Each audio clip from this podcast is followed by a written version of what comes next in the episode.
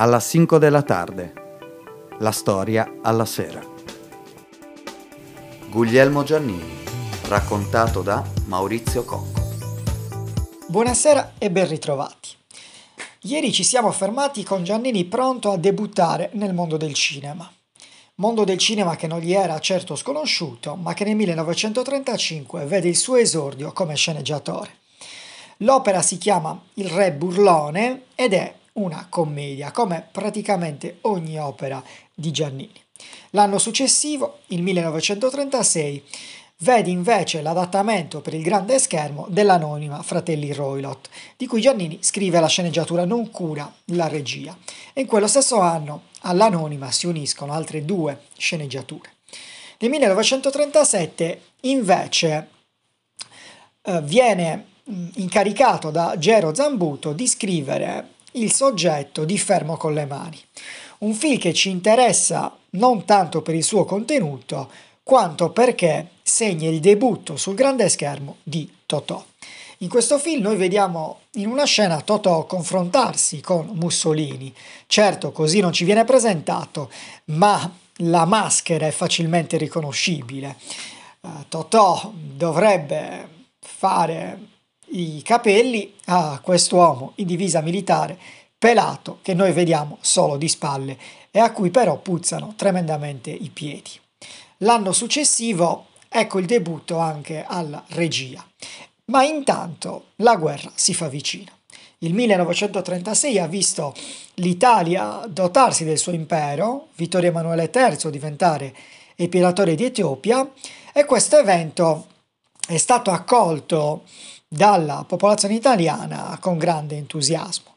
Fra queste persone che hanno manifestato entusiasmo o comunque favore nei confronti di quella che era nota come l'impresa di Libia c'è anche Giannini. Possiamo immaginare che è stato proprio nel 1936 il momento di massima sintonia fra Giannini e il regime fascista. Il debutto alla regia lo abbiamo con Duetto Vagabondo, eh, recitato, interpretato da Nino Besozzi ed Enrico Viarisio e nel 1943, durante la guerra, eh, Giannini dirige ben tre film, di cui Grattacieli, cioè l'adattamento di un'altra sua commedia nella quale recita il grande Paolo Stoppa. In totale la carriera cinematografica di Giannini uh, ci dà, ci restituisce 22 fra sceneggiature, regie e soggetti. Il tema di tutte queste opere è quello delle commedie. Grattacieli, d'altronde, così come l'anonima Fratelli Roylott, sono delle commedie teatrali poi uh, adattate al mondo del cinema. Del 1943, uno di questi tre film ci interessa particolarmente. Il titolo è Il nemico ed è a metà fra una spy story e un film di propaganda. Perché per tutto il film noi abbiamo a che fare con un nemico invisibile che non ha volto e che sembra chiaramente alludere alle bombe che hanno iniziato a cadere sull'Italia. Un nemico che arriva dal cielo e che non si può vedere.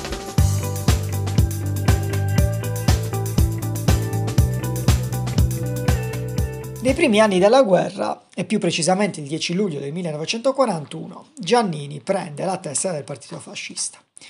Come molte cose che riguardano la vita del nostro personaggio, non abbiamo una spiegazione certa del perché fece questo gesto e soprattutto perché lo fece così tardivamente. Alcune fonti ci raccontano di una delle sue figlie che era rimasta coinvolta in maniera spiacevole con un gerarca fascista cioè aveva fatto qualcosa nei suoi confronti che non avrebbe dovuto fare. E allora il padre, per ovviare a questo inconveniente, aveva preso la tessera così da fare contento quel gerarca. Però mm, l'evento che si svolge durante gli anni della guerra e che è decisivo, come abbiamo avuto modo anche di accennare in precedenza, è la morte di suo figlio Mario. Suo padre Federico era morto nel 1942, verosimilmente per le difficoltà anche di salute nella quale era incappato dopo che si era visto privato della sua pensione, e invece Mario muore a 21 anni in guerra. Mario era partito volontario e suo padre aveva tentato in tutti i modi di convincerlo a non andare. Giannini aveva fatto due guerre, conosceva la guerra, sapeva quali rischi correva, provava un amore disperato per questo figlio. Pare che si fosse messo perfino a piangere pur di convincerlo a non partire. Probabilmente sentiva il presagio di quello che sarebbe successo. Infatti, non molto tempo dopo il suo arruolamento, Mario muore in un incidente aereo. Del corpo resta pochissimo e viene restituito a suo padre in una piccola cassa. Evento sicuramente traumatico per Guglielmo Giannini. Tragedie come questa del figlio, come quella di suo padre, lo spingono da una parte all'odio verso la politica, dall'altra al cattolicesimo. Giannini, che era stato per tutta la sua vita ateo, tutt'al più agnostico, si converte. Prende anche tutti i sacramenti, anche se questo avviene in un secondo momento, cioè il 10 giugno del 46, in occasione del matrimonio di una delle sue figlie, riceve non solo giorno tutti i sacramenti, attirandosi anche l'ironia di Giovannino Guareschi. È un evento non di secondo piano, al di là della biografia di Guglielmo Giannini perché ha sicuramente un'importanza politica, importanza che è sottolineata dal fatto che questo evento viene annunciato dalla Radio Vaticana e che viene benedetto dal Papa per il tramite del suo segretario di Stato. Insomma, le gerarchie vaticane sono attente, interessate e felici di questa conversione tardiva di Guglielmo Giannini. E in questo contesto che scrive la folla, è in questo contesto che pensa l'uomo qualunque e che lo realizza. Sono anni difficili, quelli del immediato dopoguerra, un duplice dopoguerra possiamo dire, perché per Roma, nella quale Giannini vive, il dopoguerra ha due fasi. La prima dopo l'armistizio, la seconda dopo la liberazione della città uh, nel giugno del 44. In questa Roma travagliata, colpita dalla guerra, eh, Giannini si aggira facendosi riconoscere. Indossa sempre una grande pelliccia, un capello nero, una sigaretta extra lunga gli pende dalle labbra, l'immancabile monocolo, ma, dato che sono tempi pericolosi, ha con sé un vero e proprio arsenale. In una manica tiene infilato un bastoncino di cuoio con, un, con il pomo di piombo, alla mano ha un anello a forma di leone con un diamante, di quelli che servivano per sfregiare nelle risse, regalo di suo padre, che sappiamo essere stato avvezzo a questo tipo di scontri, e spesso portava con sé una pistola. Meno violento, ma più curioso era quello che invece teneva nelle tasche anteriori, perché in quella del panciotto aveva un ciondolo a forma di pitale e quella dei pantaloni aveva un portachiavi a forma di fallo a lato, portachiavi in oro, che lui lasciava deliberatamente cadere ai piedi delle signore della buona borghesia romana, per vedere un po' l'effetto che faceva e anche per farsi una risata. In questa Mise, Giannini teneva dei comizi improvvisati. Lo si poteva incontrare facilmente alla Galleria Colonna o fuori da Montecitorio. La pubblicazione del giornale vede la sua vita modificata radicalmente ancora una volta. Si deve dedicare a tempo pieno a questo lavoro perché deve scriverlo, lo scrive quasi interamente lui, il giornale. Si deve procurare la carta che non nasconde venire dal mercato nero di Tordinona, perché era difficilissimo eh, procurarsi la carta e non solo in altro modo nella Roma del 1944 poi del 1945.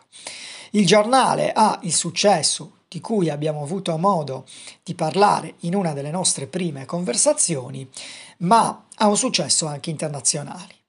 Cioè la stampa essere, non solo la stampa, anche i servizi segreti, i ministeri degli esteri degli altri paesi iniziano a occuparsi di lui. Sul New York Times Leggendo il New York Times noi scopriamo che Giannini era l'uomo di cui si parlava di più in tutta Roma. Per il principale corrispondente di questo prestigiosissimo quotidiano americano, cioè Salzberger, Giannini era una figura fiammeggiante. Ma lasciando da parte il fondatore, possiamo ora parlare nel dettaglio o in maggiore dettaglio del giornale.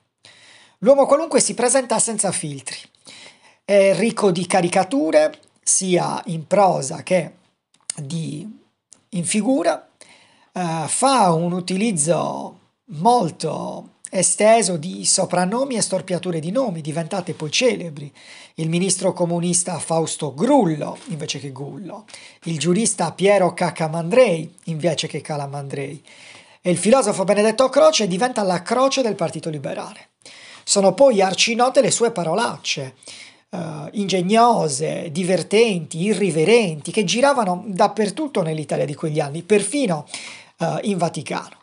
Il linguaggio di questo giornale è volutamente antitetico rispetto a quella che era l'oratoria pubblicistica di quegli anni.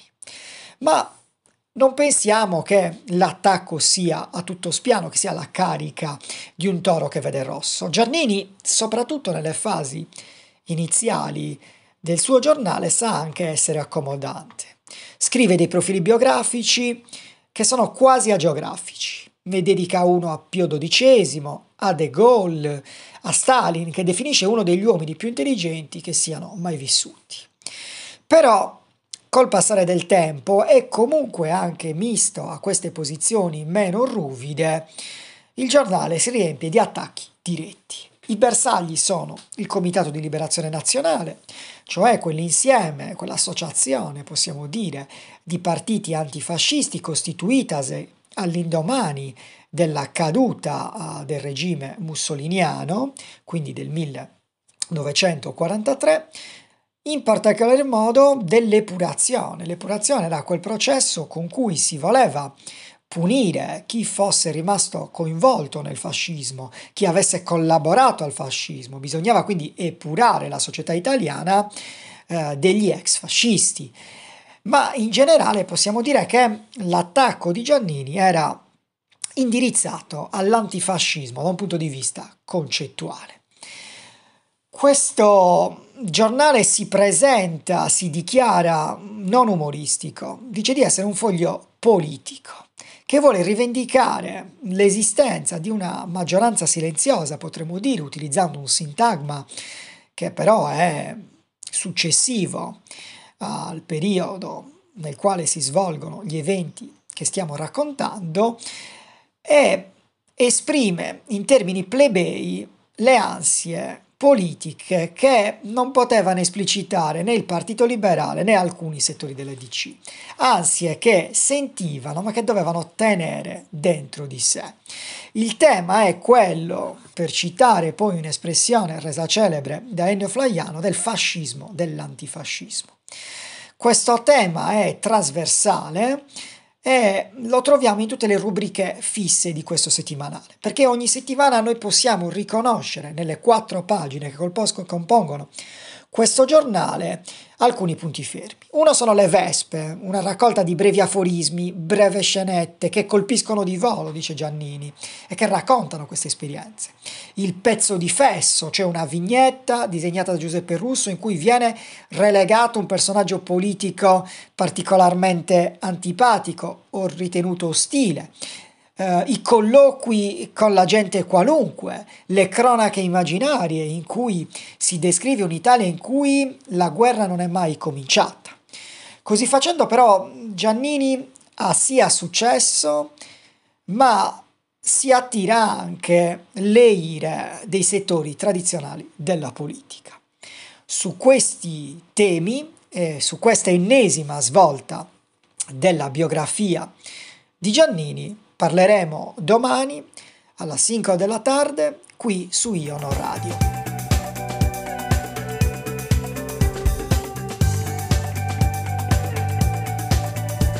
Abbiamo presentato alla 5 della tarde la storia alla sera.